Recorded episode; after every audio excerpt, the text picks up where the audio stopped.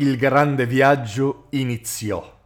Nicla scelse un'ansa del fiume più stretta delle altre e iniziò a legare fra loro piccoli tronchi accatastati per l'inverno. Fabbricò una zattera robusta. A quella che nella sua testa di esploratrice sembrava una prua, legò una corda che chiuse all'altro capo con un cappio di circa un metro di diametro. Aveva calcolato di poter arrivare agevolmente a circa metà del fiume, appena prima degli scogli aguzzi che facevano imbizzarrire l'acqua, che tumultuosa avrebbe reso impossibile proseguire. Da lì, come un lazzo, avrebbe lanciato la corda su un vecchio tronco secco che stava sull'altra sponda e tirando con tutte le sue forze sperava che la zattera sarebbe arrivata dall'altra parte. Quando si trovò ad un passo dalle rapide, dovette tentare almeno tre volte prima che il cappio si infilasse perfettamente nel tronco. Strattonò la corda per assicurarsi la tenuta e guardò in alto. L'acqua si distingueva dal cielo solo per la schiuma che si formava quando l'impeto dell'acqua sbatteva sulle pietre.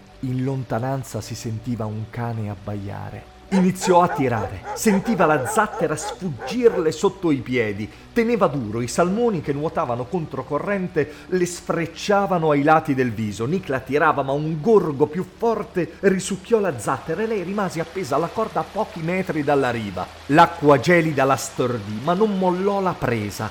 Tenne, tenne, tenne. E quando pensava di aver esaurito le forze sentì sotto al piede un appoggio, fece leva e facendo ricorso all'ultimo fiato di energia balzò sull'altra sponda. Era esausta e fradicia, non poteva proseguire con gli abiti zuppi a quel modo. Trovò un albero cavo che la proteggesse dal vento, scavò una buca grande più o meno quanto lei, accese un fuoco e mise gli abiti ad asciugare. Si stese nella buca e si coprì di foglie secche. Il tepore del fuoco e la coperta di foglie la fecero sentire tranquilla. Non aveva fatto molta strada, ma la sola decisione di partire l'aveva fiaccata. Si addormentò.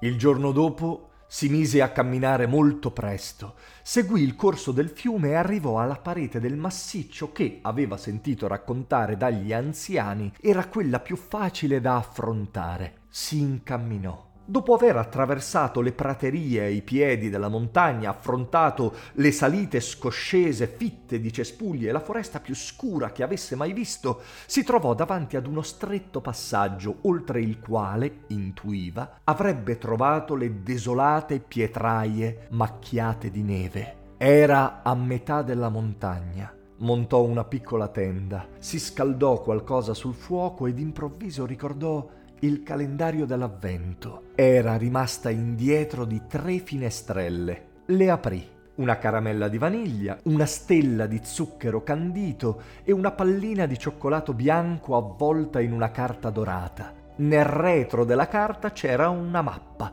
e un'altra scritta ancora. Da dove vieni? Si addormentò sfinita, senza che quella domanda la abbandonasse sognò un uomo imponente con una barba lunghissima che partiva da Castegor e arrivava fino a lei. Quell'uomo non smetteva di ciondolare la testa al ritmo di una nenia. Da dove vieni? Da dove vieni? Da dove vieni? Lei aveva molta sete e l'uomo una brocca d'acqua, ma non gliel'avrebbe data se non avesse ricevuto una risposta. Quando Nicla aprì gli occhi svuotò la borraccia con un solo sorso, senza che quella domanda se ne fosse ancora andata via dalla sua testa.